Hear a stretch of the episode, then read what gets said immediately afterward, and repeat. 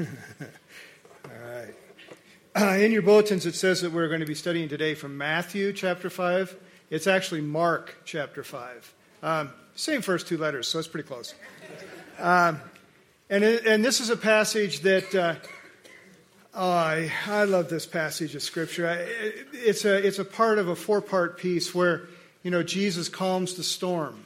You know, the disciples cry out to Jesus, Don't you care that we're drowning? And they have Jesus in the boat, you know. And they wake him up and he, and he calms the storm with just his voice. And, and it says that the disciples were afraid. They were afraid of the storm, but now they truly understand fear because the storm was calmed by the voice of the Master. And then this piece that we're going to look at today about the, the uh, man possessed by a legion of demons, we'll talk more in depth about that. But the, after that, they go across the lake again, and they, they are confronted by a huge crowd of people. A huge crowd of people. All of them want, they want to press in on Jesus. And Jairus, the temple ruler, has come because his daughter is really ill. And they've told her that told him that she's likely to die, and he's come out of his literally his last hope. Maybe Jesus can heal his daughter.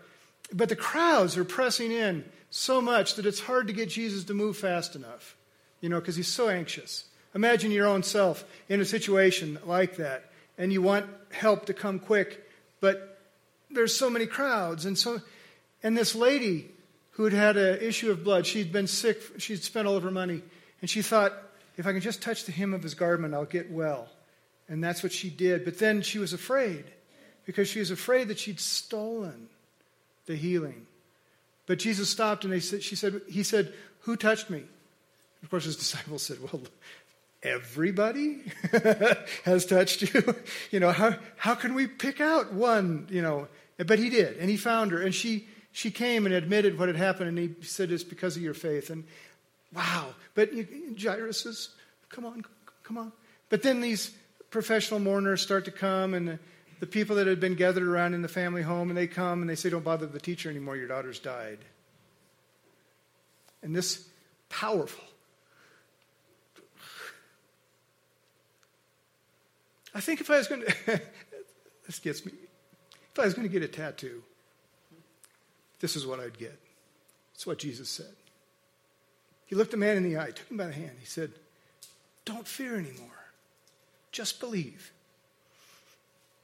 Just believe. And he raised his daughter from the dead. But we come back to this, this little piece because I want you guys to, to know we can go on the surface and we can hear those things and we can say, wow, what an amazing thing that Jesus did. But you know, he didn't come to heal everybody. He didn't heal everybody he encountered who was sick. He didn't give sight to every blind person that there was in, in Judea. He didn't raise every dead person. That would have been a really big problem. He didn't do that. That's not what he is called for. That that's not what he came to do. He came that we might have life and have it more abundantly, that he might save us out of this crooked and, and depraved world in which we live. So let me explain some things as we get into this passage. First of all, there are devils. There are devils. They do exist. Satan is real. But he's a created being. He's not the opposite of God, he is a creation. And as a creation, he only has that authority that is provided as a creation of God's. He made a choice. They made a choice. They rebelled and they were cast out. But in nature, they're just angels, created beings, just like the other angels who did not rebel. There's nothing more powerful than that. I don't mean that there's nothing more powerful than that. I mean they are nothing more than that, is what I'm trying to say. They are powerful, both angels and demons, but they are still just a created thing. So, first and foremost, remember that. Secondly, the devils, the demons, they are always evil. They're always evil. They, they have chosen evil over good, and they are always that. God, as the song so clearly proclaimed, God is always good. He is the very essence of good. There is no good apart from God. God is good. We can rest on that. We can be assured of that. There is no other way to see things. God is good, always. Then we come to man. And in the garden, man disobeyed, ate the one fruit that was disallowed. And so then it says in Scripture that we gained the knowledge of good and evil. And, and the knowledge, that word knowledge, is a kind of a difficult, the word they are trying to translate, and they use the word knowledge for, or the wisdom of, or they, they've used other words in different translations. It's a tough word to describe in one word and translate, in other words. And that word, really, what it means is, is that man gained the ability to decide for himself what man believes to be good and evil. Does that make sense? So, what we did is we lost our innocence in the goodness, and we gained this things where we're going to go through life deciding what's good and evil for ourselves. And therefore, man stands between always good God and always bad demons, and lives in this place where we're constantly trying to decide for ourselves what is good and what is evil. Right? Let me give you some examples of that. Have you ever been in a place where you knew what you should do and you did something else? Have you ever been in a place where you knew what you might do would, would be bad, but you didn't do it? That's what I'm talking about. That's the place I'm talking about. We, we stand in this place where we're constantly trying to come to an understanding of what is good and what is evil. We're constantly deciding these things. Paul wrote about it. He says, I, in Romans, he said, You know, I, I'm a worm, I'm not a man. The very things I wish to do are the things I don't. And the things that I wish to do, I don't do them. Uh, who can help us? Of course, if you read the next verse, for there is no condemnation for those who are in Christ Jesus. That's Romans. So, so we, we are conflicted. We can say that when we sow in weeping, we'll reap in joy. If we're weeping, encourage us to continue to sow. I mean, if you heard the, those key words in those songs, you know, in Christ alone, in Christ alone. I want to be his feet. I want to be his hands. The breath in my lungs is yours, oh God. And so we are these people who look out on the earth. And so let me explain then that there is black and white, there is evil and there is good. But we stand in a place where we are neither those things. Righteous men do unrighteous things, right? And unrighteous people occasionally do righteous things. There's good and bad people, and there's bad and good people. It's the nature of man because we chose to disobey and then therefore have the knowledge of good and evil. And so we need a Savior. And so this passage then talks about, I, I, I, guess I'd say it a different way. Christ used this situation to explain that to us in a way that cannot be denied. After this storm had been calmed, they got to the other side of the sea, to the country of uh, Generasenes. And Jesus and when Jesus had stepped out of the boat, immediately there met him out of the tombs a man with an unclean spirit. Uh, that's uh, kind of an important thing to just cue in on right there. Normally, unclean spirits would not want to have anything to do with the Lord of the universe. They would most likely want to hide. Yet, this man with an unclean spirit came out of the tombs. I would say that because man stands in that middle place, so filled with an unclean spirit, that the man came out of the tombs to meet Jesus, despite the filling of the unclean spirit. And he said that no one could bind him anymore, not even with a chain, For he had often been bound with shackles and chains, but he wrenched the chains apart and he broke the shackles in pieces. No one had the strength to subdue him. Night and day among the tombs and on the mountains, he was always crying out and cutting himself with stones. And when he saw Jesus from afar, he ran and fell down before him. Now, again, here's a word that's difficult to translate, but not that bad. It's a Greek word. Uh, it means uh, it means worship. Worship. It says he fell down before Jesus. He worshiped Jesus.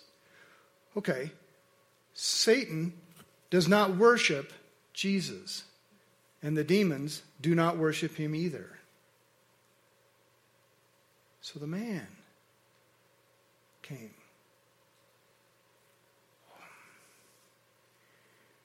Wow. A man greatly con- acquainted with evil, living and breathing in evil, and yet he came at the sight of the Savior. No one could subdue him.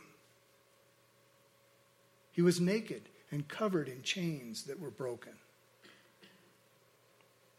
Crying out at night because of his depravity. Alone, cutting himself with sharp stones.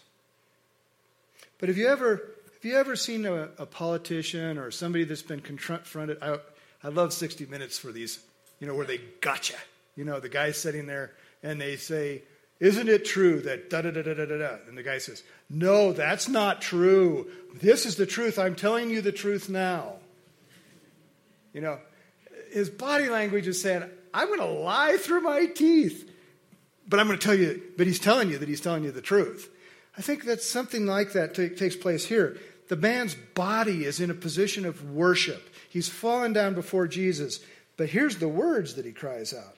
It says, crying out with a loud voice, he said, what have you do, to do with me, Jesus, Son of the Most High God? I adjure you by God, do not torment me.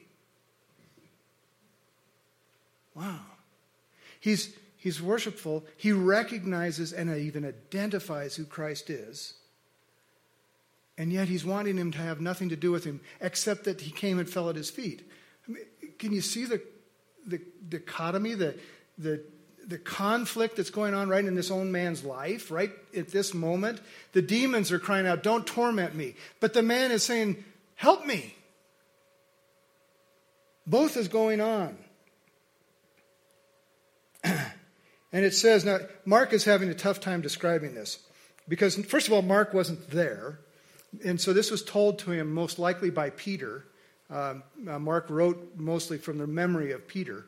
Um, and so he's describing what Peter tried to explain. And so I, the way that it's written, you kind of get a sense that Mark is trying to set, a, set all the things that are happening at once, but writing it in a, you know, you know what I'm trying to say? So he says that when Jesus got out of the boat, Jesus recognized that this is a demon possessed man, and this man does all these things, but at the same time, Jesus is saying, Come out of him, you good and clean spirit. And so that's already been taking place. Come out of him, you unclean spirit. And, and the man is saying all this stuff. Don't torment me. Don't make me do this stuff. And he says, Come out of him. So Mark is struggling to say it all in, in, in a linear, written way. Uh, all of these things that are happening at once. And so that's why it sounds a little weird when we read the next part. It says, um, uh, For he was saying to him, for Jesus was saying to him, Come out of the man, you unclean spirit. And then Jesus asked him, What is your name? What is your name? Jesus is reaching in to this man's life. See what I'm saying? He's reaching into this man. What is your name? And the, and the response is, We are legion, for we are many. Wow. Now, Jesus has cast out demons before. And in fact, you just have to go back a couple chapters and he's cast out demons. Mary Magdalene was said to have seven demons. Um, this one says we are legion. A legion was a Roman group of soldiers, usually about 6,000, between 5 and 6,000 soldiers. And they, a Roman legion was the best equipped, most well trained army that existed at that time. And a legion was a representation of that amazing training. They'd have interlocking shields that they could, they could put over them so that when the arrows came, that was able to deflect the arrows.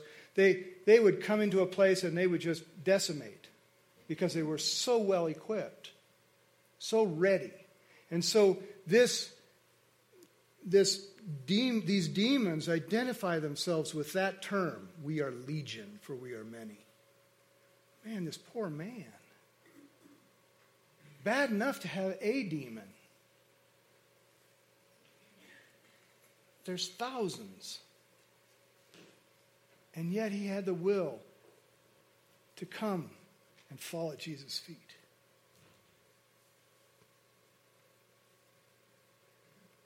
Hmm. People tried to bind him. People tried to put him away. People tried to get him out of sight. But people just tried to put up with him. this man. Because he was a mess. Let's, let's also define a couple other things. He was not mentally ill. Mental illness is a different thing. Sometimes. It's hard to define sometimes. We don't always know. But I can tell you this this man was not mentally ill, he had a legion of demons. But it wouldn't have mattered to Jesus either way because he had come to say something.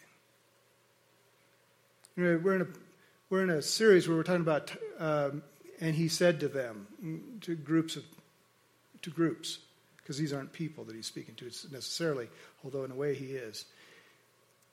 He calls out, What is your name? In order to, to get right at the, the center of this. And so these demons, because you see, demons are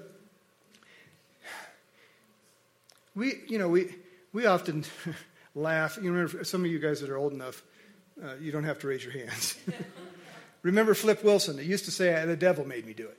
You know, uh, I, I, I, it would be nice for us to be able to say that the devil makes us sin, wouldn't it? Because then we could blame him. I give him too much power, too much authority, and it's not true. Demons and, and the devil love to make things look good that are bad and things that are, you know, even good things to look even too good or that we want more of it, whatever it is to pervert and to make common and to do all those things. These things are true. But when it, at the end of the day, if we, make, if we sin, then we sin by our choice. And if we do righteous things, we do so by our choice. The devil doesn't make us do it. But they love to help us see things. And so in, in this case, the, uh, the demons want to stay and be able to do those things. They don't want to. They don't want to be thrown into the pit. They don't want to be tormented. They don't want to have that judgment come on them now. They want to continue to do what they're doing. They want to continue to be filled with lust and be filled with hate and be filled with untruths, and to continue to make untruth something that might seem true. They love to do that. And so they ask Jesus not to be sent out of the country. And Jesus, um, and, and they suggest, rather, that they, they, there's 2,000 pigs there. And They say, send us into the pigs. And it says Jesus gave them permission. And the unclean spirits came out and entered the pigs, and, and numbering about 2,000. And, and the pigs rushed down the steep bank into the sea and were drowned in the sea. Demons being demons, they still have to destroy stuff.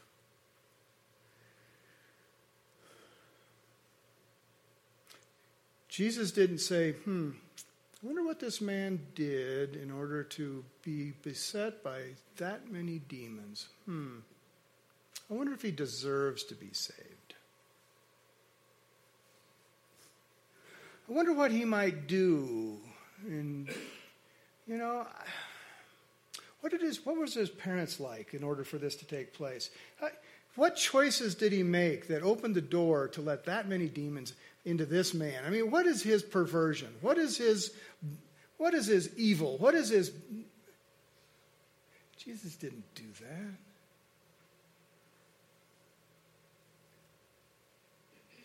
Certainly the man was filled with evil things and may have done many evil things.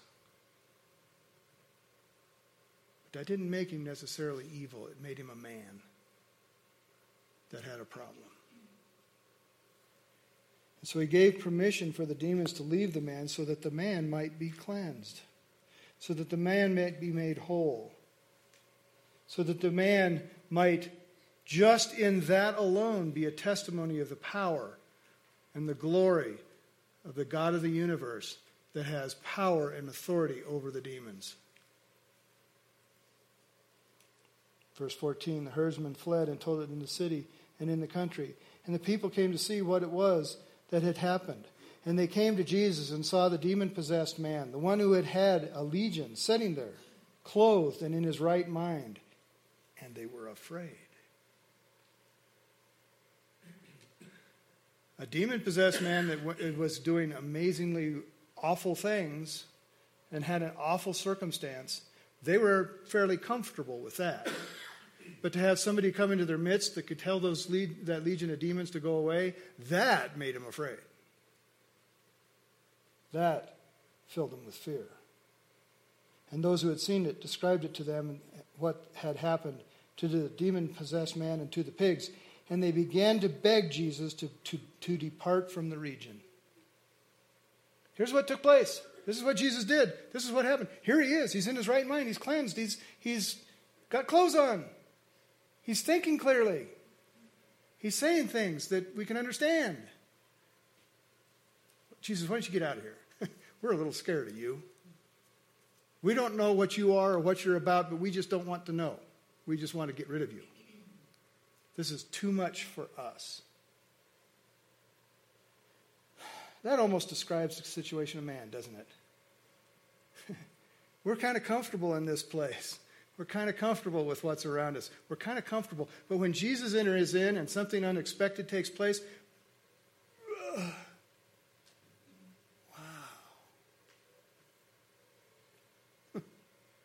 you ever had somebody explain away a miracle for you?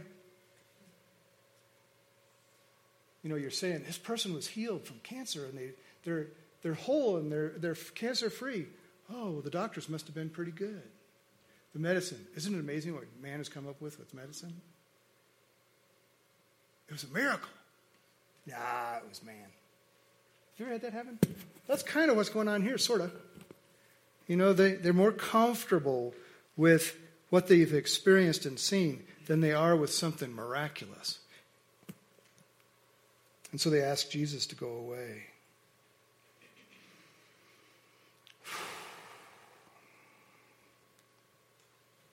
Wow. That's one of the saddest things that can ever be said. Something amazing, something wonderful, something beautiful, something powerful has taken place in my presence, and I don't want Jesus here anymore because it scares me.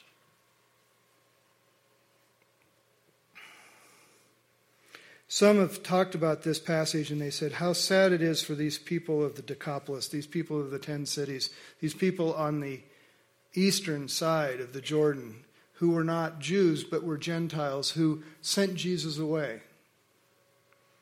They didn't have the message of Jesus and that they sent him out of their, their midst and they, they had the opportunity to have Jesus speak to them and save them, but they sent him away.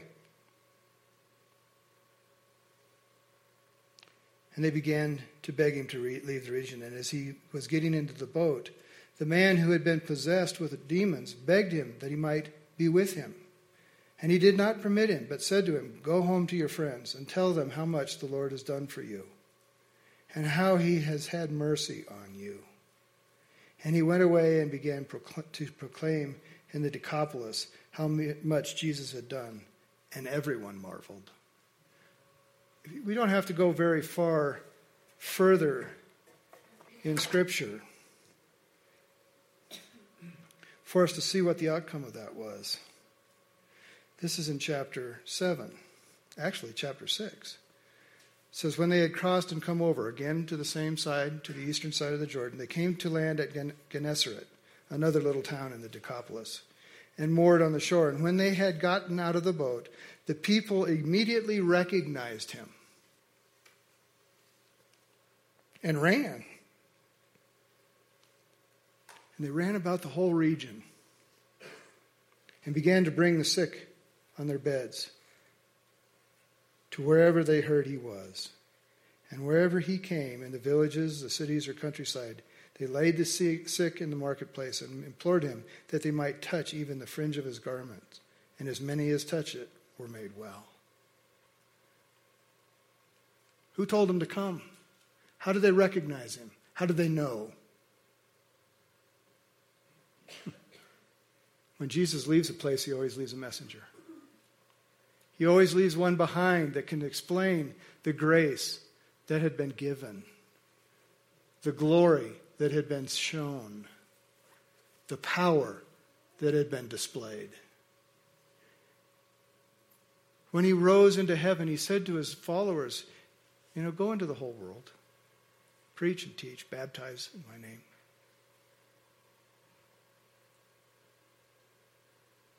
And wherever you go, I'll be with you. He also told them, Don't be afraid, I'm going to send a comforter, uh, someone to be with you, the Holy Spirit. Whatever you ask in my name, I'll give it. Wherever you go, I'll be with you. And don't worry what you're going to say, I'll give you the words. And we can read in the Gospels of those who went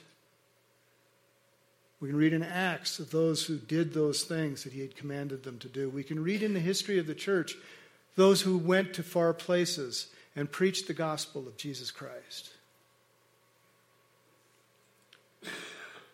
But really, if you want to see someone who's been left behind with the message, just look next to you.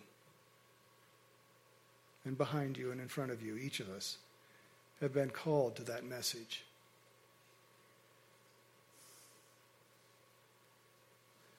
Jesus came that the confusion that we live in between good and evil, the choices that we've been called to make, we can be saved out of the bad ones and brought into the good. That all things will be made clear in Him. Remember just the songs that we've sung. In fact, we're going to sing a song now to kind of put this into a place where we can each participate in the message of this goodness that God has called us to. Called us out of darkness into wonderful light. He called us into a place of purity that we might be cleansed. Because remember, as bad as this one man was in his circumstance, Christ cleaned him completely. If he could for that one, he can for all of us. Be encouraged in this as we sing together.